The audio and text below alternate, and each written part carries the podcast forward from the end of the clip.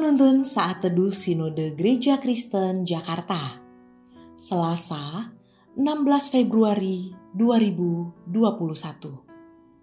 Judul Renungan Prahara Keluarga Daud.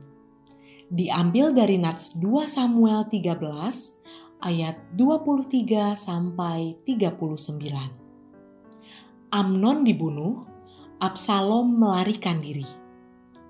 Sesudah lewat dua tahun, Absalom mengadakan pengguntingan bulu domba di Baal Hazor yang dekat kota Efraim. Lalu Absalom mengundang semua anak raja.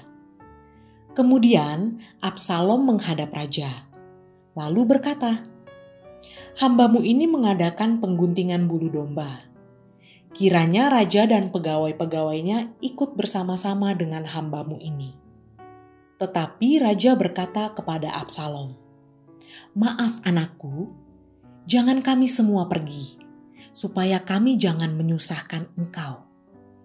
Lalu Absalom mendesak, tetapi raja tidak mau pergi. Ia hanya memberi restu kepadanya. Kemudian berkatalah Absalom, "Kalau tidak, izinkanlah kakakku Amnon pergi beserta kami." Tetapi raja menjawabnya, apa gunanya ia pergi bersama-sama dengan engkau? Tetapi ketika Absalom mendesak, diizinkannya lah Amnon dan semua anak raja pergi beserta dia. Lalu Absalom memerintahkan orang-orangnya demikian. Perhatikan, apabila hati Amnon menjadi gembira karena anggur, dan aku berkata kepadamu, paranglah Amnon, maka haruslah kamu membunuh dia. Jangan takut, bukankah aku yang memerintahkan kepadamu? Kuatkanlah hatimu dan tunjukkanlah dirimu sebagai orang yang gagah perkasa. Orang-orang Absalom memperlakukan Amnon seperti yang diperintahkan Absalom. Lalu bangunlah semua anak raja itu, mereka menaiki bagalnya masing-masing dan melarikan diri. Mereka masih di tengah jalan ketika kabar sampai kepada Daud demikian. Absalom telah membunuh semua anak raja. Tidak ada seorang pun dari mereka yang lolos. Lalu bangunlah raja, dikoyakannya pakaiannya, dan berbaring di lantai. Dan semua pegawainya yang hadir padanya mengoyakkan pakaian mereka. Maka berbicaralah Yonadab anak Simea kakak Daud, katanya, Janganlah tuanku menyangka bahwa semua orang muda, anak-anak raja itu telah dibunuh. Hanya Amnon yang mati, sebab hal itu telah terlihat pada air muka Absalom sejak Amnon memperkosa Tamar adiknya. Jadi, janganlah tuanku raja menaruh pikiran dalam hatinya bahwa semua anak raja itu sudah mati, sebab hanya Amnon yang mati Absalom melarikan diri. Ketika orang yang berjaga-jaga melayangkan pandangnya, maka terlihatlah olehnya sejumlah besar orang datang dari jurusan Horonaim sepanjang sisi pegunungan. Berkatalah Yonadab kepada raja, "Lihat, anak-anak raja datang. Benar seperti kata hambamu ini." Baru saja ia habis berkata, "Datanglah anak-anak raja itu." Mereka menangis dengan suara nyaring. Juga raja dan semua pegawainya menangis dengan amat keras. Absalom telah melarikan diri dan telah pergi kepada Talmai bin Amihur, raja negeri Gesur. Dan Daud berduka cita berhari-hari lamanya karena anaknya itu. Absalom telah melarikan diri dan telah pergi ke Gesur. Ia tinggal di sana tiga tahun lamanya. Lalu raja tidak lagi marah terhadap Absalom, sebab kesedihan hatinya karena kematian Amnon telah surut. Menurut penelitian, ada lima alasan saudara kandung bertengkar sewaktu dewasa, padahal masa kecilnya begitu akur.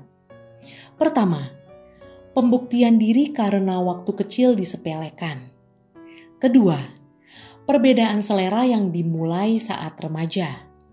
Ketiga, pendidikan dan pekerjaan yang berbeda. Keempat, pengaruh pasangan hidup. Kelima, persoalan harta. diambil dari sumber klik dokter. Alkitab berbicara tentang sebab yang lain. Sebabnya adalah dosa. Kenapa dalam keluarga muncul prahara?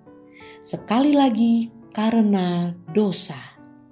Hal ini kita lihat dalam keluarga Daud. Skandal Daud dengan Bathsheba menyebabkan Allah menyatakan hukuman.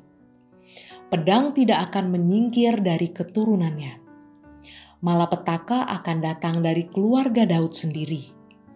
Amnon juga melakukan dosa. Ia memperkosa Tamar sehingga Absalom benci dan akhirnya membunuh Amnon. Tragedi dalam keluarga ini tidak berakhir sampai di sana. Tidak lama kemudian, Absalom mengkudeta sang ayah sehingga Daud tersingkir dari istananya sendiri. Akhir dari kisah ini adalah peperangan antar keluarga yang menewaskan Absalom.